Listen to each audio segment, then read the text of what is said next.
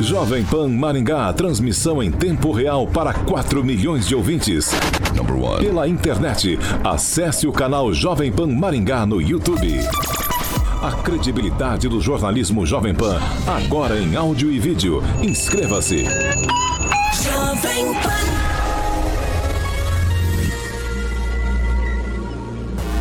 Direto da redação Jovem Pan. Pan News. Pan News, agora na maior rede de rádios do Brasil. Oferecimento Angelônia para todos. Angelone por você. Blindex, Estância Ponta del Leste e IMA, Instituto Maringaense de Autismo. Olá, muito bom dia para você que nos acompanha pela Jovem Pan Maringá 101,3, também pela Rede TV Paraná e pelas nossas plataformas na internet, YouTube e também pelo Facebook.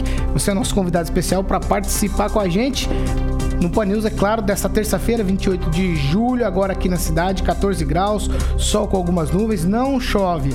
Amanhã, sol com algumas nuvens e temos a previsão aí de pancadas de chuva, principalmente à tarde e à noite. As temperaturas amanhã, elas vão ficar entre 14 e 26 graus. E a gente vai direto agora para os destaques dessa edição de terça-feira do Pan News. Números do coronavírus estão em alta em Maringá. E ainda hoje nós vamos entrevistar o vereador aqui de Maringá, Alex Chaves. Chegou o Panflix, a TV da Jovem Pan, de graça na internet. Baixe na loja de aplicativos do celular ou tablet e curta o melhor do jornalismo, entretenimento e esporte em um só lugar. Panflix, assista onde estiver, na hora que quiser.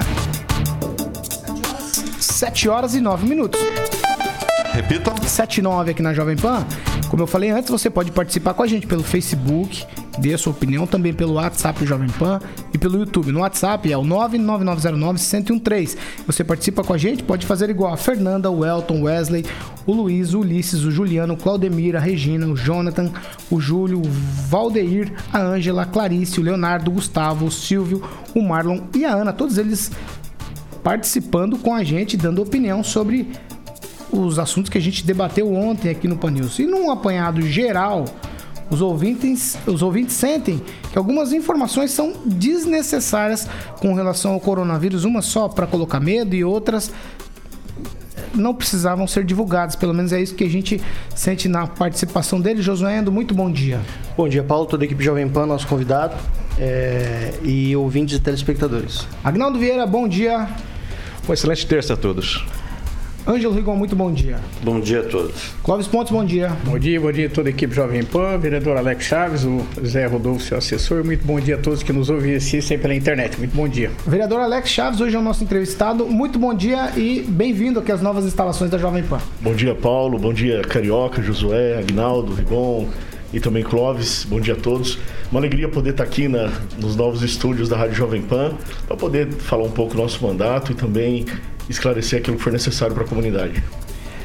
Eu, hoje, agora eu vou falar uma hora antes, Carioquinha, e você vai pedir, repita, 7 horas e 10 minutos. Repita. 7 e 10 aqui na Jovem Pan. Hoje nós temos estreia na bancada do Pan News. O jornalista Fernando Tupan, ele que nasceu aqui em Maringá, Atualmente ele mora em Curitiba, já trabalhou em vários jornais, revistas, televisão e também em rádios. E agora ele se dedica ao blog do Tupã, blogdotupan.com.br. E ele será o nosso correspondente direto lá da capital paranaense, Curitiba. Fernando Tupan, muito bom dia para você. Para você. Bom dia, Paulo. Bom dia, ouvintes da Jovem Pan.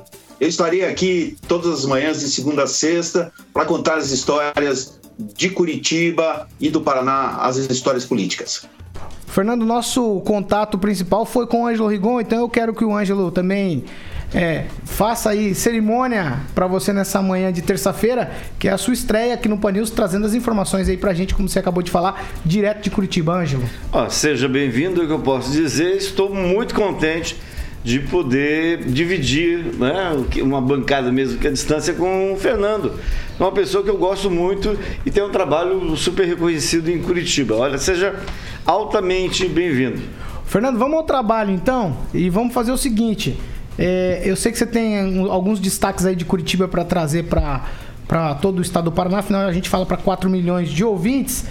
Rachadinhas elas são quase comuns aí em Curitiba, né, ultimamente parece que se tornou comum aqui em Curitiba. É, que após a prisão da vereadora Fabiane Rosa ontem pelo GAECO de manhã, no final da tarde outros três nomes surgiram como esquemas de rachadinha aqui em Curitiba. Os, os acusados agora são Giovanni Fernandes, do Patriotas, que era ex-PTB, Rogério Campos, do PSD, que antes estava no PSC, o terceiro nome seria Tiago Ferro. Mas o Tiago Ferro, ele teria feito todas as rachadinhas na época que ele estava, ele teria indicado três funcionários na Casa Civil do governo Beto Richa e ele teria se apropriado de parte do salário desses funcionários.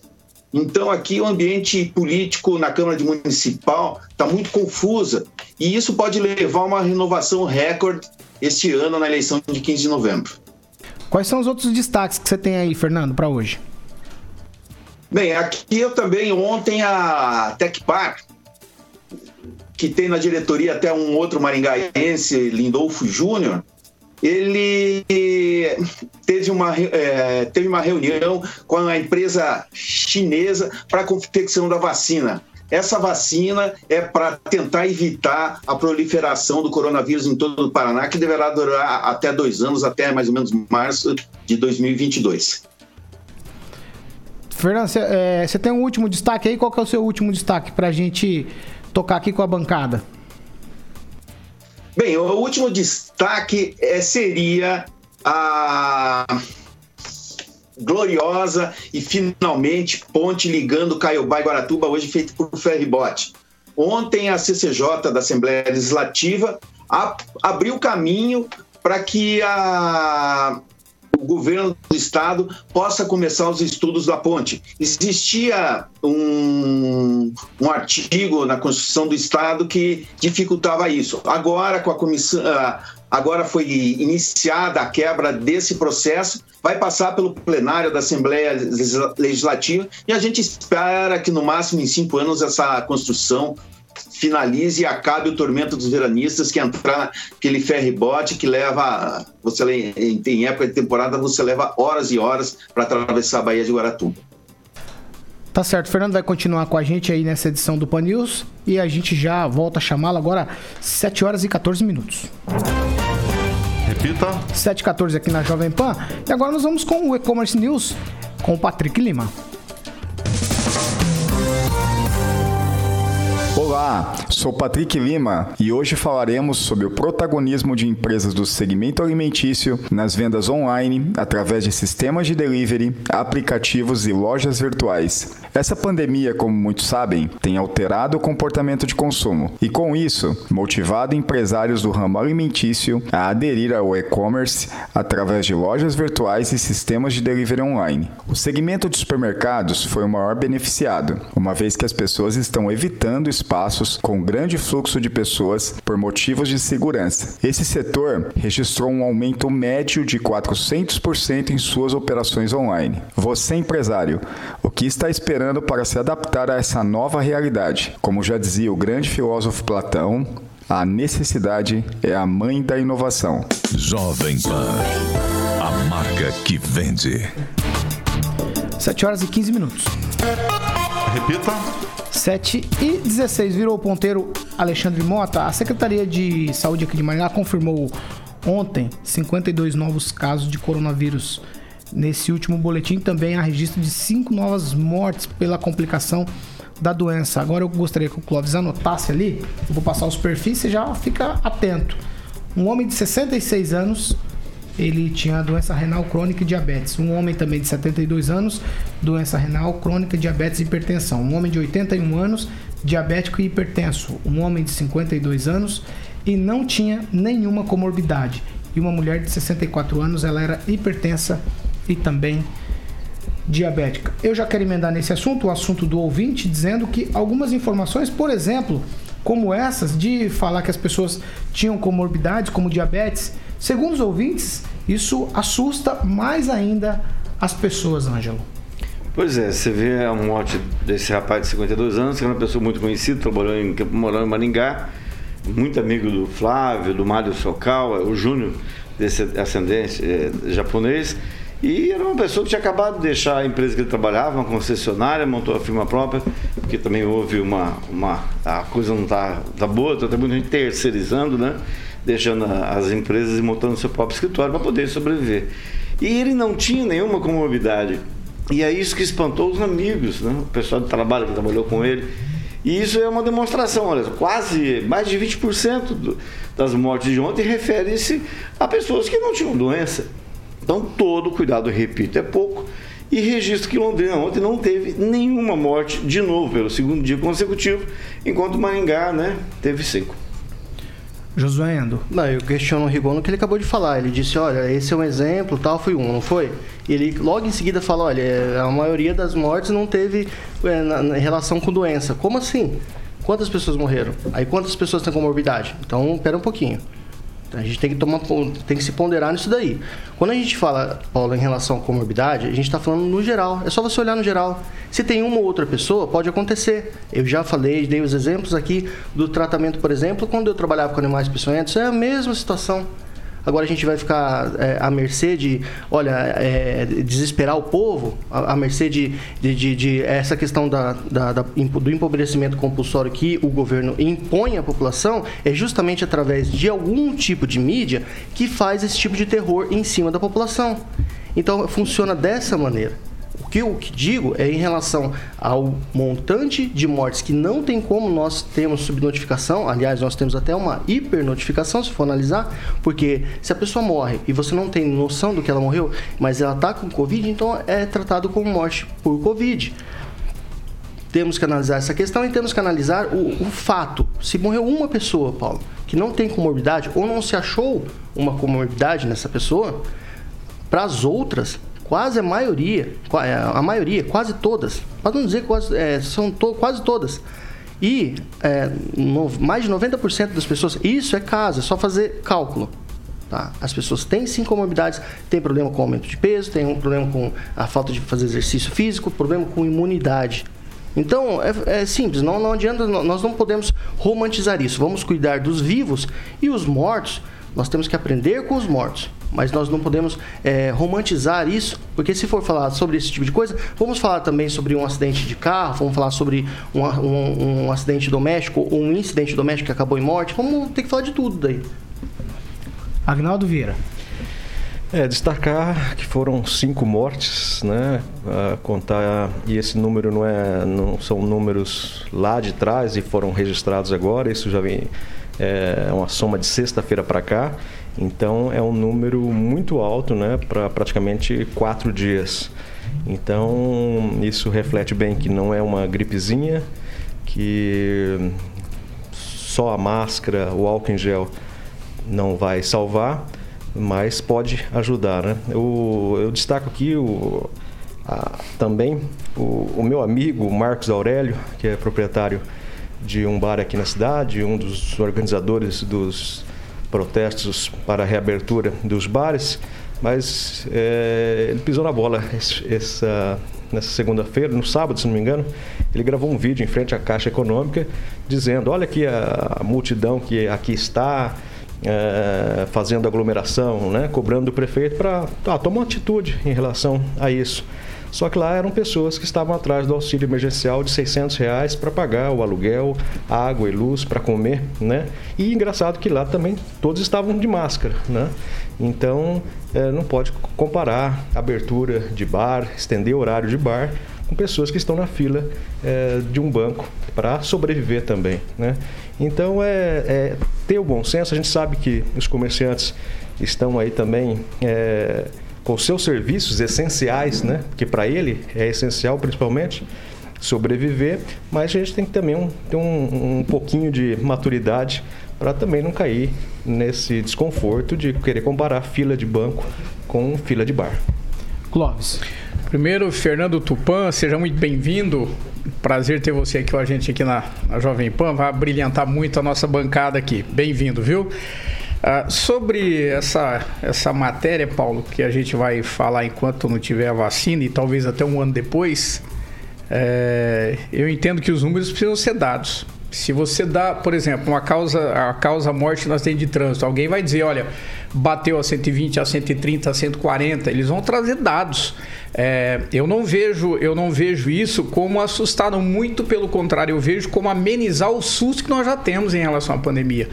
Porque se for, é, é, se for para mim dar os números e omitir algumas coisas, então a gente podia omitir logo tudo, causaria menos pânico. Então é uma pergunta. Então os números têm que ser passados, têm que ser dados e eu continuo dizendo. É, se a gente tomasse a mesma proporção de divulgação em relação a outras mortes, em relação ao que acontecia no sistema de saúde, aí vocês iam ver o que era susto. Aí vocês iam ter noção do que era susto. Perto do que está acontecendo hoje, isso aqui, perto do que era antes é, é, em relação às mortes, em relação ao sistema de saúde, sucateamento do sistema de saúde, desvio de verba pública, isso aqui não é nada. Então, é, é esse vírus, infelizmente, ele existe, ele é terrível, mas ele veio muito mais para as pessoas se assustarem em relação a tantas outras coisas e não fizeram o mesmo em relação ao sistema antigo que vinha já desde antes, porque o nosso número assusta faz muito tempo.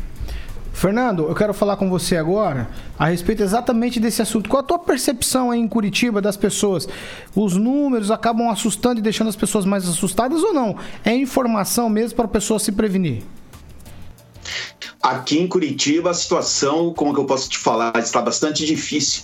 Nós estamos caminhando hoje, nós temos 17.328 casos confirmados. Só que a subnotificação aqui em Curitiba é muito grande. O que, que acontece? Um, recentemente, um vereador foi diagnosticado com coronavírus e o funcionário dele chegou com sintomas num posto de saúde aqui de Curitiba. Foi atendido pelos médicos e saiu de lá com receita para dor de garganta. Você pode a, a, achar isso um absurdo. E isso está acontecendo. O pessoal está chegando aqui nos postos de saúde, eles estão mandando para casa para ficar em quarentena e não já estão entregando, como algumas cidades do país, assim, o remédio. Então o cara vai com outra doença. Está faltando aqui remédio para bastante coisa, leitos no, no, nos hospitais, assim, eles estão dificultando. Eu tenho até o caso de um, uma pessoa bem próxima que é irmão do jornalista José Ville, que era da ex da CBN, que chegou no posto de saúde, mandaram ele para casa, ficou 10 dias em casa, voltou e acabou ficando 20 dias na UTI.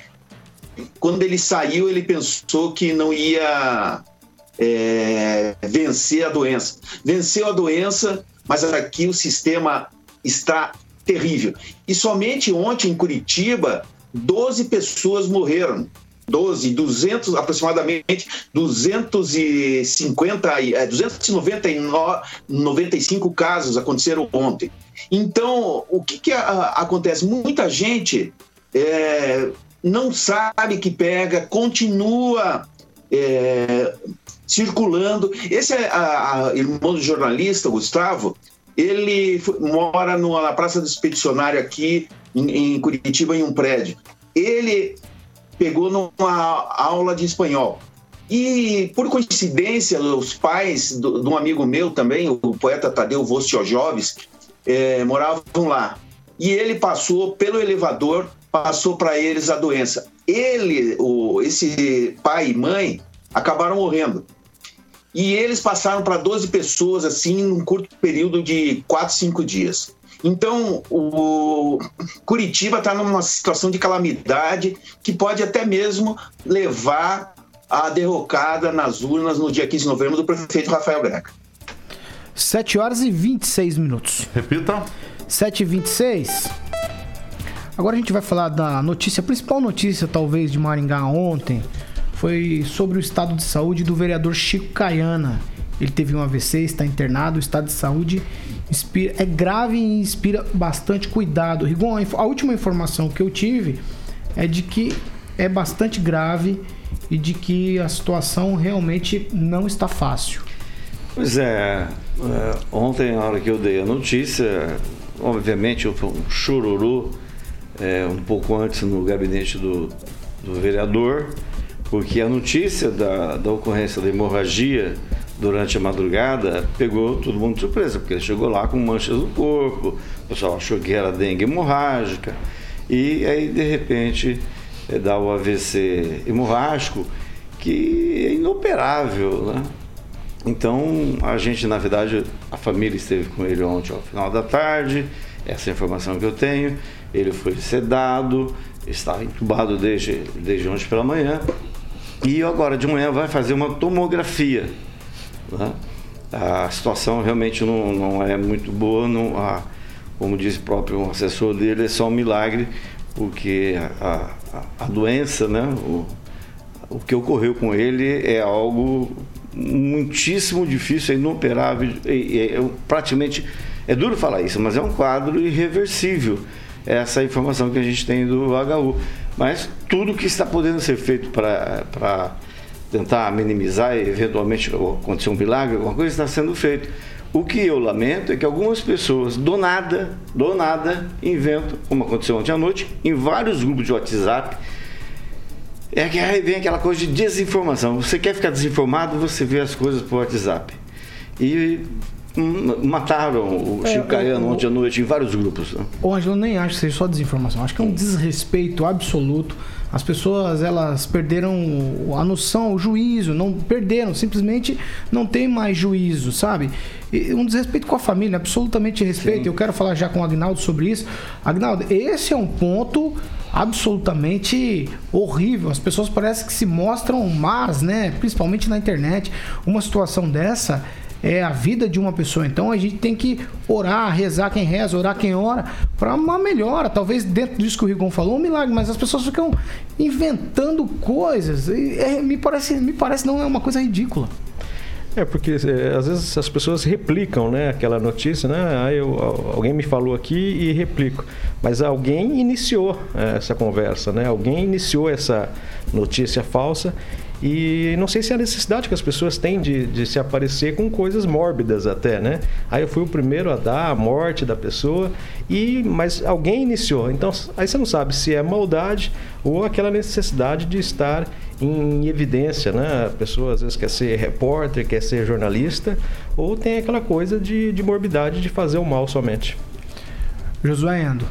Eu desejo melhoras ao, ao Chico e dizer que em relação ao AVC, Paulo, muitas vezes a gente é, tem notícia do hospital de médicos dizendo que não tem volta, não tem cura, mas é, algumas vezes volta, volta sim, volta forte, volta com tudo e é, sempre de desejar o melhor, né? Eu acho que nesse caso e a gente não pode é, se abster de sempre desejar e sempre fazer uma oração para ele. Outra coisa em relação às mentiras, Paulo. Muitas vezes mentiras é, são notícias erradas. A gente, todo mundo aqui quando era criança brincou de telefone sem fio.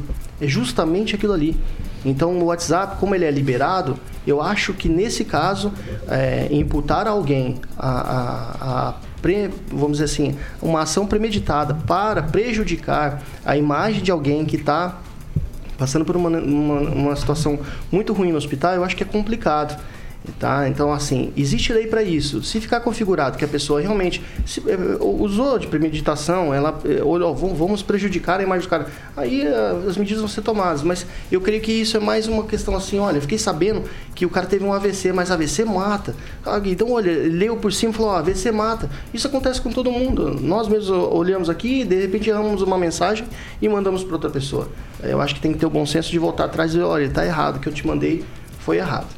Ô Clóvis, a despeito do pensamento, a gente aqui nas últimas semanas, até daqui a pouco a gente vai iniciar aqui a entrevista com o vereador Alex Chaves, que está tá por aqui, é companheiro lá na Câmara do, do vereador Chico, que está nessa situação difícil. A gente às vezes discorda do posicionamento político, mas isso não tem nada pessoal, é absolutamente uma discordância de ideias, né? E aí a gente agora tem essa situação bem complicada. É, eu, eu, Paulo, a gente fica, a gente fica triste porque é o seguinte, é, é, pega de surpresa, é, é, algo que você, né? Quando você espera alguma coisa, parece que você vai se programando. É difícil. Em relação à matéria, às vezes a pessoa tem aquele sentimento de, de, de tristeza, ele já quer passar para frente, né? É, envolve N situações, aquele que o Agnaldo falou que usa de má fé, porque quer dar um furo de reportagem usando a vida de uma pessoa. Ah, é estranho, é difícil. Agora, em relação à, à situação do Chico Caiana, é, o Rigon falou certo, é praticamente irreversível, mas eu, eu, vou falar rapidão sobre a minha mãe, por exemplo, que agora está com quase 80 anos, e ficou durante muito tempo, mais de um ano, internado no Hospital Evangélico em Londrina, com, com derrame cerebral. Uh, quando eu fui ver minha mãe, eu vou tô falando para a família do Chico Caiano agora, se, se eu posso fazer isso. É, minha mãe pesava 37 quilos, parecia uma judia na época da Segunda Grande Guerra, numa cama. Minha mãe está viva até hoje, então milagre existe. A gente precisa se é, é, é, isso, eu falo do equilíbrio. E aí você falou exatamente aquilo, Paulo, que acho que tem que ser feito agora. É, nós não estamos falando da figura pública Chico Caiana, que nós podemos questionar. Nós estamos falando do Chico Caiana, que também é meu amigo, Chico Caiana, que é pai de família, Chico Caiana, que é um ser humano. Então, se puder dar uma palavra para a família dele, isso que é o sentimento de todo mundo da Jovem Pan. É, milagre existe e, e o Chico também está sujeito a ele, como a minha mãe teve. Então, espero que as coisas acontecem, Paulo, conforme Deus determina que aconteça. A vida e a morte, ela numa linha tênue, mas se, se a gente puder fazer essa colocação, essa colocação que eu quero deixar para a família do Chico. Minha mãe é um exemplo que pode acontecer. E se não acontecer, Paulo, isso não muda nada em relação à soberania do próprio Deus. Agora, a gente torce para que isso aconteça. Tá bom? É, que é, não tem muito o que falar. Paulo. 7 horas e 33 minutos. Repita. 7h33. A gente vai continuar falando desse assunto ainda com o vereador que já está por aqui, Alex Chaz. Mas agora, Carioca, eu quero chamar você porque é o momento Millennium Coffee. E é o seguinte, para quem quer um café, um cappuccino magro, o nosso café aqui, o café Millennium Coffee, adoçado com low açúcar significa que pode tomar à vontade, carioca. Bom dia para você. Bom dia, Paulo. Bom dia a todos. O nosso vereador Alex Chaves, que inclusive já pediu a música, já tô colocando aqui no playlist. Pediu café também pela manhã, na hora que chegou. Exatamente, o cappuccino, cappuccino. Exato. Boa. Milano Coffee, especialista em café com venda e locação de máquina de café expresso. Tem um telefone que você pode estar ligando lá para você ter a sua máquina como aqui a Jovem Pan. 3023 0044. E agora, como o Paulo falou, o nosso café da Millennium Coffee é adoçado com louçuca, porque com louçuca você pode ter uma vida doce sem açúcar, Paulo Caetano. Às 7h34. Agnaldo, pode ficar à vontade, tomar o café agora é magro. Não, vou mandar uma xícara lá pro Tupã, lá em Curitiba. Ah, lá, é, é, lá friozinho ainda. Você deu uma grande ideia, porque nós mandamos já a parte de de visual ali, o microfone e tal. Podia ter mandado a xícara, Você teve uma grande ideia agora. Ah, e ele ficou Deus. com água na boca, Eu deu pra certeza, ver. Mas que... ele já deve ter tomado um café por lá. Com água na boca mesmo. Vamos mandar esse café pra você aí, viu, Fernando? Ai, ai, 7 horas, 7h34, Carioca. Repita. 7 horas e 34 minutos. Como eu falei com a gente hoje aqui, o vereador Alex Chaves, ele faz parte da mesma CPI, que, da CPI que investiga os casos da saúde aqui em Maringá que por sinal o vereador Chico Caiana também participa dessa CPI. Eu tenho duas perguntas antes de tocar aqui para o nosso pessoal, vereador. Muito bom dia novamente para o senhor.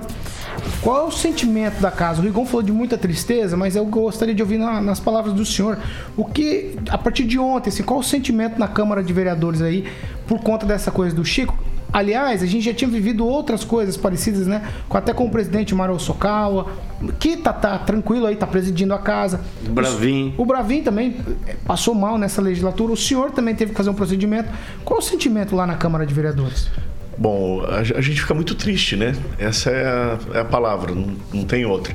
A gente tem a convivência diária ali com ele, com os assessores. Como foi dito antes, às vezes você pode até discordar de alguma coisa, mas o Chico é uma pessoa muito boa, sabe? É um, é, os almoços que a gente às vezes fazia, as famílias, né, acabam interagindo. São quatro anos juntos, né? Então a gente foi tomado assim do susto porque ele é um homem forte. Né? Ele não é uma pessoa franzina e não apresentava nenhum tipo de sintoma que pudesse dar um indicativo que ele poderia passar por isso. Então eu gosto da palavra do Clóvis quando ele diz assim que é, pessoas podem superar o AVC porque às vezes a gente fica só falando de sequela, né? A gente fica falando da dificuldade é, da hemorragia, mas eu prefiro olhar o homem forte, sabe, o homem é, disposto, né? Que ele é combativo e que ele vai superar isso. A gente tem que depositar essa esperança. Eu, em particular, é, colocando minha família em oração por ele, pela família dele, porque o momento não é fácil. É uma tristeza muito grande de ver uma pessoa que está ali com a gente todos os dias sofrendo dessa maneira, Paulo. Vereador, então, pra gente, só para a gente já entrar nas questões, principalmente da Casa de Leis ali, Essa questão da saúde do vereador Chico mudou o que nos processos aí da CPI que vocês estão trabalhando? Então, ontem nós tínhamos programado, hoje, né, na verdade, nós tínhamos programado receber o secretário Jair Beato, né, para para estar tá ali ouvindo ele e tentar esclarecer alguns pontos daquilo que ele falou na tribuna da casa em uma reunião. A gente tinha esperança de que isso pudesse acontecer e a gente já começar a dar encaminhamento, porque realmente a gente acabou não encontrando, é, aquela fala não acabou não se sustentando. E ontem a assessoria dele falou para a gente, falou, olha, é, nós gostaríamos que vocês desmarcassem a CPI, porque o vereador está internado. Primeiro foi essa informação. Só que ninguém sabia da gravidade. Nós temos um grupo né, formado pelos membros da CPI e pela assessoria da casa, e ali é, íamos trocando as informações e íamos descobrindo a gravidade. Né? Aí falamos, poxa, não tem condição alguma da gente é, fazer nenhum tipo de, de ação nesse momento, porque é um momento complicado e a gente precisa superar isso. Remarca, né? A CPI tem um prazo para apresentar o relatório, então nós vamos remarcar para a próxima semana ou quando for necessário a retomada dos trabalhos. Documento para estudar tem, tem bastante. A gente tem é, estudado os documentos que chegaram, né? Mas nesse momento é torcer para que o Chico saia dessa. Agnaldo Vieira. É, vereador Alex, o senhor é o líder do prefeito na Câmara. Isso tem mais ônus ou bônus? Com toda certeza, mais bônus. Eu, eu gosto muito de participar da gestão pública. Eu sou formado nessa área, eu tive a oportunidade de apresentar um projeto e ser premiado com o prêmio gestor público. Então gosto de interferir naquilo que é apresentado, de conversar com os secretários, de colocar o meu ponto de vista. Foram vários projetos que a gente precisou retirar, depois voltar, melhorar, ou até mesmo arquivar, que vinham da, da prefeitura, coisa que no passado não existia. Né? Os projetos da maneira que eram apresentados eh, geralmente passavam daquela maneira, mas o prefeito Ulisses ele deu uma liberdade para que eu fizesse um trabalho de bastidores muito bom com os secretários e também com os vereadores. Então a gente não teve praticamente nenhuma matéria onde eh, precisou eh, você fazer aquele esforço enorme. Na, na maioria das vezes, o que a gente faz é tentar convencer as pessoas pelo bom senso né, e pelo bem da cidade, que é isso que todo mundo quer. Seja oposição ou a base do prefeito, todos querem isso. E, e, ali a gente respeita muito a independência dos vereadores. Eu respeito muito quem se coloca na oposição e as coisas que fala, porque é um sinal de alerta para que a gente melhore. Né? Então, é, ser líder para mim foi uma, está sendo uma honra e eu quero terminar de cabeça erguida, tentando fazer o melhor para a cidade. Clóvis. Uh, vereador Chaves, muito bom dia novamente. Obrigado pela tua presença aqui. Uh, eu, eu falei outro dia, você, o senhor tem uma equipe muito competente. Quando eu precisei na Câmara, por exemplo, o Guilherme me atendeu, um dos seus assessores. Então a gente vê que o seu trabalho é muito bom. Eu sou suspeito em relação a isso. Eu, eu entendo que não há oposição na Câmara, mas não dá tempo nem de entrar nesse tema. Então eu queria só fazer uma pergunta. Nesse momento difícil que nós estamos atravessando, nós vamos atravessar daqui para frente. Quando a palavra-chave é prioridade, fecha-se comércio, abre-se outros, prioridade. É, o que vai e o que vem, prioridade, insumos, tal, linha de frente. Há algum projeto da Câmara específico em relação ao executivo para se tratar disso com as pequenas empresas pós-pandemia, logo nesse, nesse, nesse sentido aí, logo que se segue a, a antes da vacina e depois? Sim, a Câmara, desde que se iniciou o debate, né, a discussão, ela tentou ser protagonista também. Às vezes até tentando seguir uma direção que não caberia a ela, né? Porque nós não temos uma equipe técnica, nem da Fazenda, para abrir o orçamento para a gente poder fazer da maneira adequada e nem de saúde para que a gente pudesse medir aquilo que poderia ou não colocar em risco toda a população. Mas nós estamos recebendo tanto da prefeitura, né, é, projetos de incentivo é, fiscal, também é, de possibilidade de empréstimos com juros mais reduzidos. Agora, semana que vem, nós devemos receber do executivo um outro é, projeto a, a juros zeros a respeito de tarifas e também o que a Câmara propôs enquanto quanto isenções de tributos. Né? Nós reunimos uma comissão de vereadores para falar sobre o ISS, falar sobre o IPTU, propor junto da prefeitura medidas que pudessem, de alguma maneira, amenizar. Você tem, eu estava ouvindo a discussão de vocês e eu acompanho o programa todos os dias. É, se eu não consigo assistir ao vivo, eu escuto depois os debates que vocês fazem e não é diferente do que a gente escuta da população. Né? A população nos procura com seus comércios fechados, nos procura com as suas contas é, para pagar, nos procura é, sem nada na sua dispensa para comer, mas nos procura também com medo de toda essa situação é, da pandemia. Então nós precisamos de alguma forma propor ao executivo, né? Uma das tarefas do vereador, as pessoas falam é fiscalizar, fiscalizar faz parte, mas assessorar e indicar também caminhos, né? Então você tem que construir. Eu acredito que a sociedade, Clóvis, ela precisa de gestores, de legisladores que possam demonstrar união para a população e solução. Para mostrar problema, para mostrar dificuldade, tem um monte de gente. Mas nesse momento a gente não precisa disso. A gente precisa de união, a gente precisa de bom senso para atravessar. Eu tenho defendido, Josué, que a gente precisa demonstrar respeito ao vírus e não medo. Né? A gente não precisa ter medo. A gente tem que levantar a cabeça, sabe, respeitar porque ele é letal, como o Ângelo colocou. Ele acaba, né, trazendo pessoas que não tinham comorbidade alguma a falecer, mas a gente tem que é, encarar ele de frente e superar. Eu acredito na força do povo brasileiro, do Estado brasileiro e que a gente vai conseguir. Mas, infelizmente, a gente está dando uma demonstração de desunião em vários pontos que acho que as próximas gerações elas não vão querer isso. Josué. Bom dia, vereador. É, eu discordo em algumas opiniões né, em relação à postura de, de deputados, de vereadores, o pessoal do legislativo.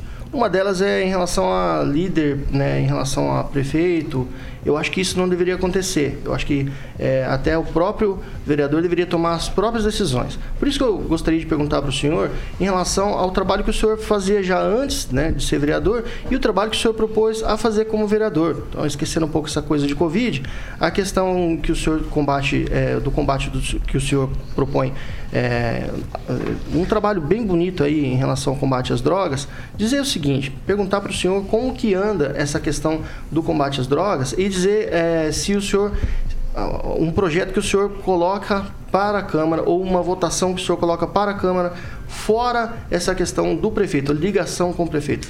Eu queria saber exatamente, Isidoro, como, como é, eleitor, tá? Claro, claro, obrigado. E essa é a nossa intenção, de pegar e é, responder para as pessoas o motivo delas terem votado em nós, né? Trabalho há mais de 20 anos com a questão da dependência química. É um problema muito sério, né? Onde não é só a pessoa que passa pelo problema que sofre, mas toda a família. E nós conseguimos melhorar várias políticas públicas para acesso a essas pessoas. Nós quase que dobramos o número de vagas é, sociais então hoje gente tem um sistema montado tanto para moradores de rua, que são as pessoas que mais precisam né, desse tipo de atendimento, quanto pessoas que têm ali a sua vida, às vezes, é, contaminada por essa situação, para que elas possam ter o atendimento. Mas mais importante do que tudo isso é a prevenção. E nisso nós conseguimos avançar também com projetos.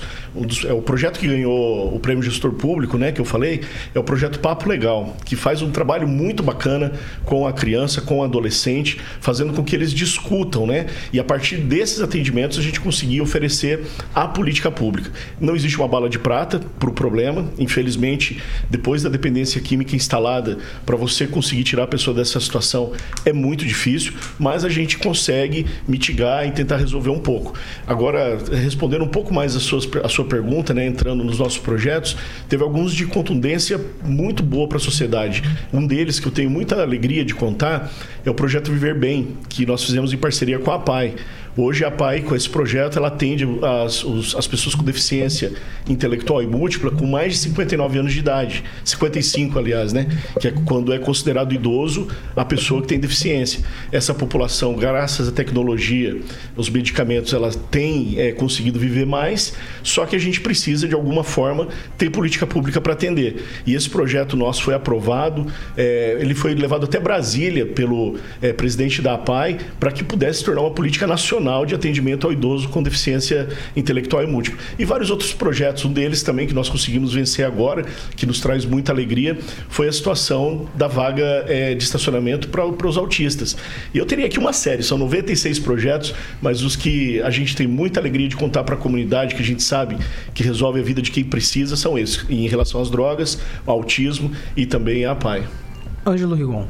Antes de fazer minha pergunta, é, só dizer que essa questão da placa do autista, é, o senhor sabe, o senhor é vereador, é legislação federal, creio que não vai virar, vai ficar uma coisa muito maluca, inclusive, a gente vai ter menos vaga nas ruas. Mas isso é outra discussão.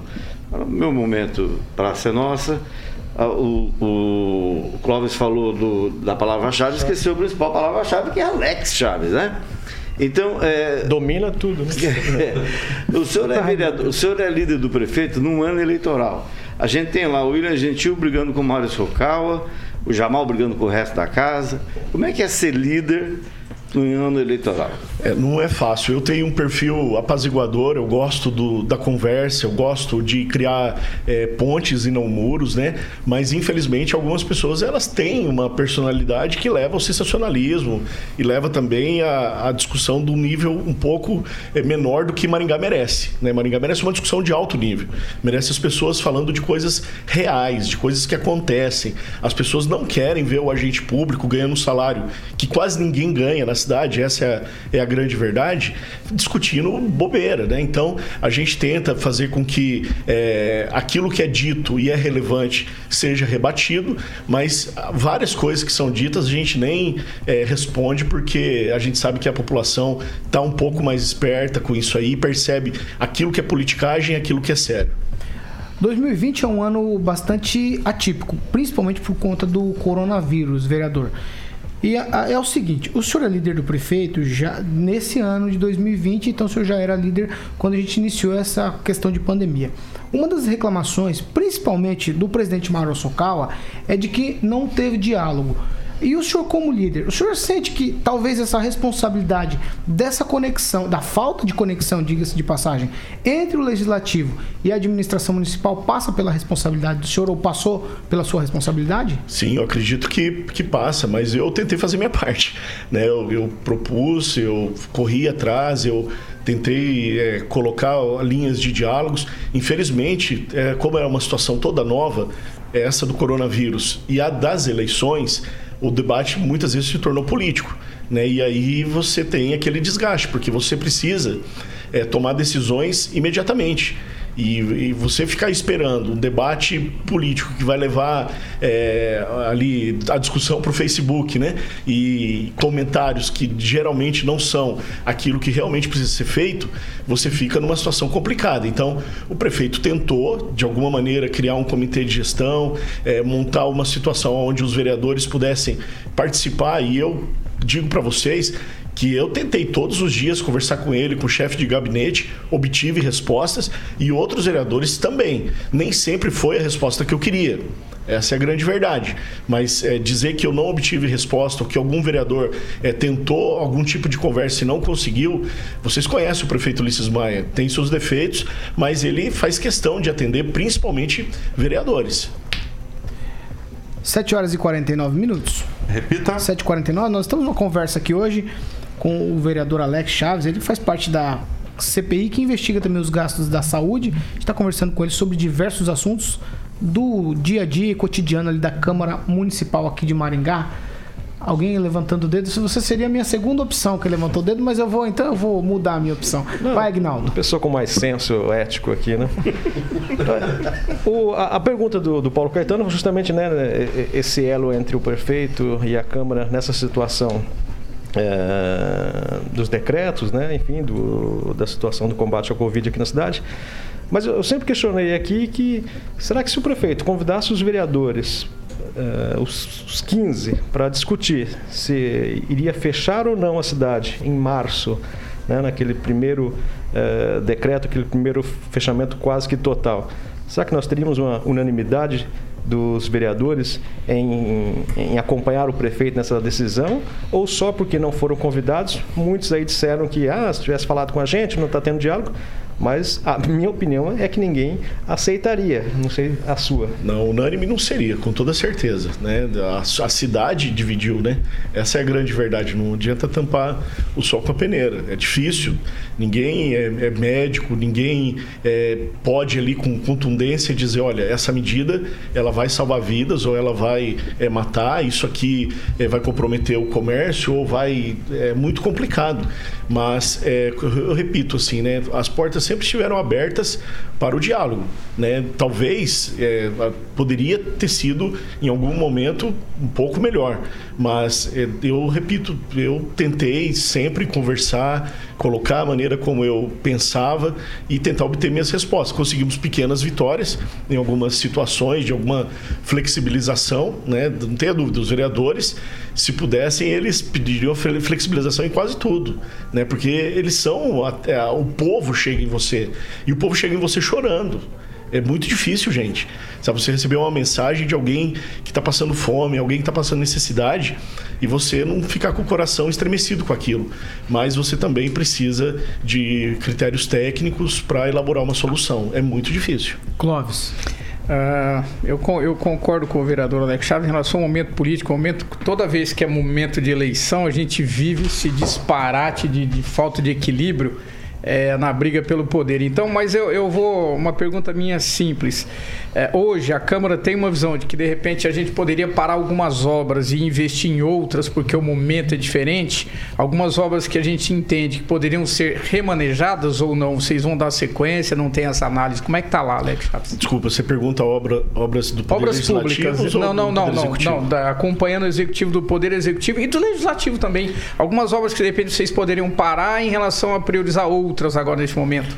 Não, na verdade, a gente não tem essa, essa prerrogativa. Nós não conseguimos fazer isso. É, Sim, é, mas como líder não consegue, do, do por gestor. exemplo, sentar, conversar e dizer, olha, prefeito, de repente pode ser tomado esse caminho aqui. Isso acontece? Não, dessa forma não, porque é discricionário, né? O executivo ele tem uma programação, foram feitas licitações, né? Foram feitas programações.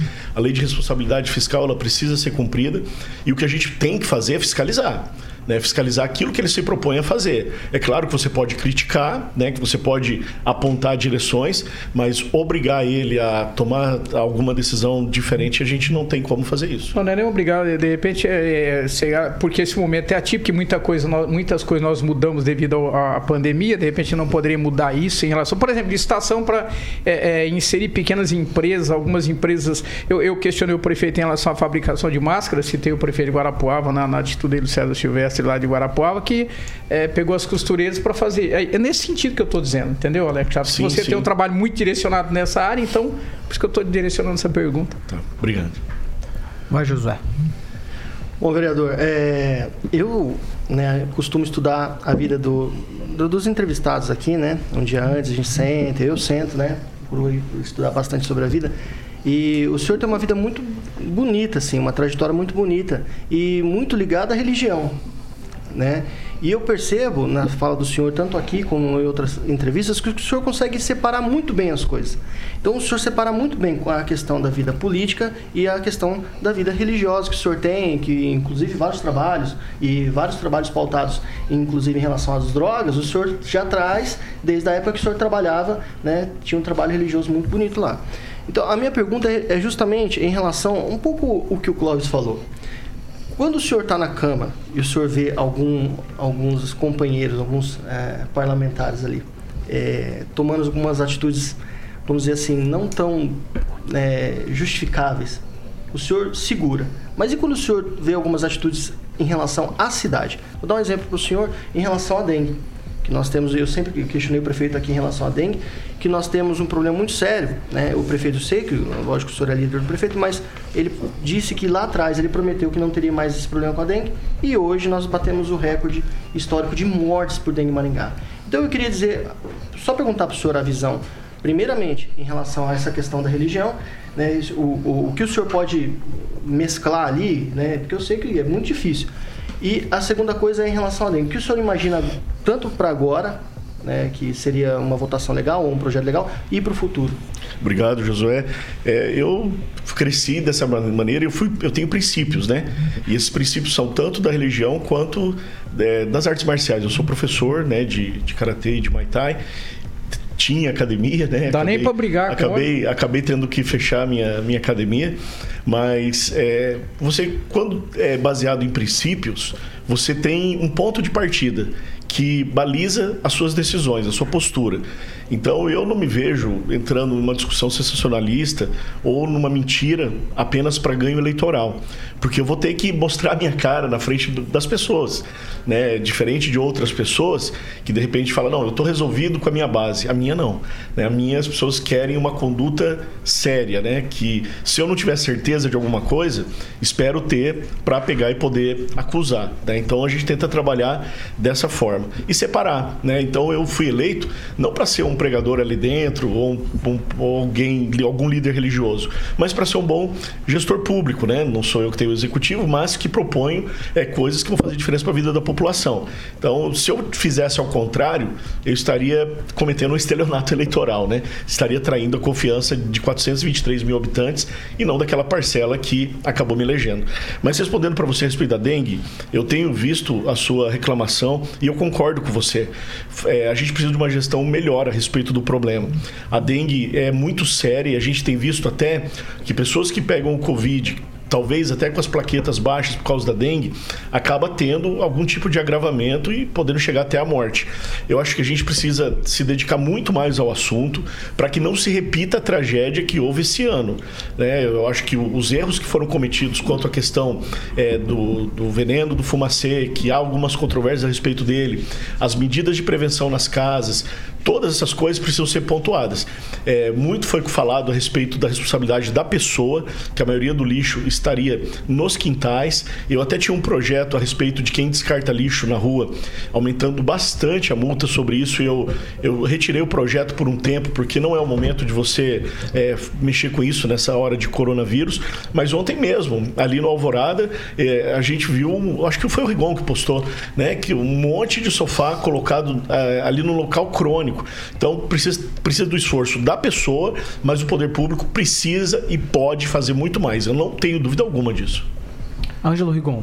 É... 7h58. Então vou falar antes uma, uma, boa notícia, não tem muito a ver com a história, mas é bom dizer, o pessoal do Cidade Alta vai ter hoje, a, vai ser o primeiro, né, vereador, a ser beneficiado com um ônibus itinerante, obviamente é ônibus, né? é, levando. tem que andar, né? Levando a, a Secretaria do Bem-Estar Animal para aquela região. Então vai resolver um problema. Isso é uma ideia simples, mas tem um alcance muito grande. Então hoje vai começar agora, é, vai ser das 11 às 17 horas no Centro Comunitário do Cidade Alta. Avaliação física, é, castração, orientação, tudo a respeito de animal, que né, a gente sabe o tamanho do problema que é, chega até ser de saúde pública. Encerrando, como o senhor vê o futuro da ética na política, considerando que Maringá já teve condenação por vereador que fez rachadinha, né? Que a palavra está em moda ultimamente. Olha, a gente precisa de uma mudança de contexto cultural das pessoas. Enquanto a gente se comportar como um bando, nós não vamos ser uma nação. Né? E nós não vamos ter política de Estado, nós vamos ter essas políticas de governo que passam. Então, o eleitor precisa escolher melhor os seus representantes. Nós precisamos de uma reforma política séria.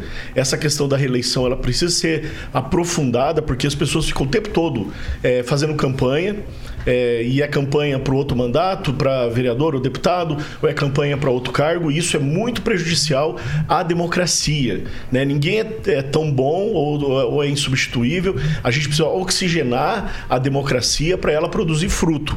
Né? Infelizmente o jogo é esse, a gente precisa é, viver e conviver com ele, mas eu só acredito que depois de uma, um choque cultural e as pessoas pararem de fazer torcida, né, gente? Eu acho que também é um, é um problema muito sério no Brasil. Brasil. Você tem torcidas, né? Então parece é, guerra de futebol ali. E não é desse jeito. É um Estado. O Estado precisa de decisões técnicas. O Estado precisa vencer problemas. Depois você é, assume outras situações. Como uma referência eu quero dar, é, no Reino Unido, quando começou a pandemia, a oposição se levantou e disse assim: olha, nós vamos dar uma trégua ao governo para que a pandemia, que é o nosso inimigo em comum agora, seja vencido. Vamos anotar as diferenças, vamos continuar fiscalizando, mas ao passar da pandemia nós retomamos isso. E aí a gente consegue ver um enfrentamento. Agora no Brasil é complicado. A gente tem a nível municipal, estadual e federal vários problemas. Oito horas em ponto. Eu quero agradecer a presença do vereador Alex Chaves. Muito obrigado pela presença do senhor aqui na Jovem Pan, respondendo aí todos os nossos questionamentos. Eu que agradeço você, o café da Millennium Coffee. Tava com saudade de vir aqui, carioca, né? Eu já até pedi minha música para daqui a pouco. Já tá aqui, já, tá, já aqui, tá aí, né? Já tá aqui. E agradecer a todos vocês, são meus amigos, Josué, que agora eu tive a oportunidade de conhecer. Prazer. O prazer foi muito grande estar com você. E eu estou à disposição, né? O que for para trazer transparência. Vocês falavam de informação a informação ela não pode causar medo, né? Ela é como um sol que brilha e tira as trevas. Infelizmente, tem gente que está usando isso de maneira errada, mas eu respeito demais a imprensa, respeito demais a crítica e a gente tem que crescer com isso, sabe? Então, a informação é sempre bem-vinda. Muito obrigado, Paulinho, e todos os ouvintes da Jovem Pan. Obrigado, gente. Eu vou também me despedir aqui do Fernando Tupan, que está com a gente ainda ali, está acompanhando e participando com a gente. Fernando, até amanhã. Até amanhã. Nos vemos novamente. Aguinaldo, tchau.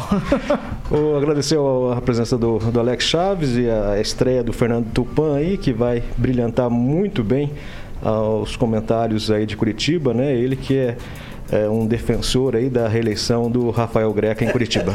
Não é, não sei. Não, não sei não, hein? Já começaram a te espetar, viu, Fernando? no resto, pessoal, tchau pra vocês. Tchau, Clóvis. Tchau, Josué. Até tchau, mais, mais. Tchau, tchau, tchau. Alexandre Mota. O que vem por aí? Vocês já anteciparam, né, que a música hoje a você música vai oferecer. do vereador Alex Chaves aqui, que ele pediu Green Day Basket Case. Ô, louco, hein? Conhece, conhece, hein? Aqui não pede... Eu achei que você ia oferecer essa pro Clóvis. Aí é... Aqui é Dino Frank e Moraí, né? Ai, meu Deus. Alice aqui, não tinha, né? aqui, é Dino Frank e Moraí, acho que pelo jeito. Ai, 8 horas e 2 minutos, ouvinte Jovem Pan. Você continua com a gente nas nossas plataformas. Você pode rever o programa de hoje ou outros programas pelo YouTube e também pelo Facebook e participar com a gente, tanto no Facebook quanto no YouTube e também pelo WhatsApp Jovem Pan, que é o 99909-1013. Essa aqui é a Jovem Pan Maringá, a rádio que virou TV e tem cobertura e alcance para 4 milhões de ouvintes. Onde quer que você esteja, permaneça bem informado. Jovem Pan, sempre a par dos acontecimentos. Pan, Pan, Pan News. Pan News.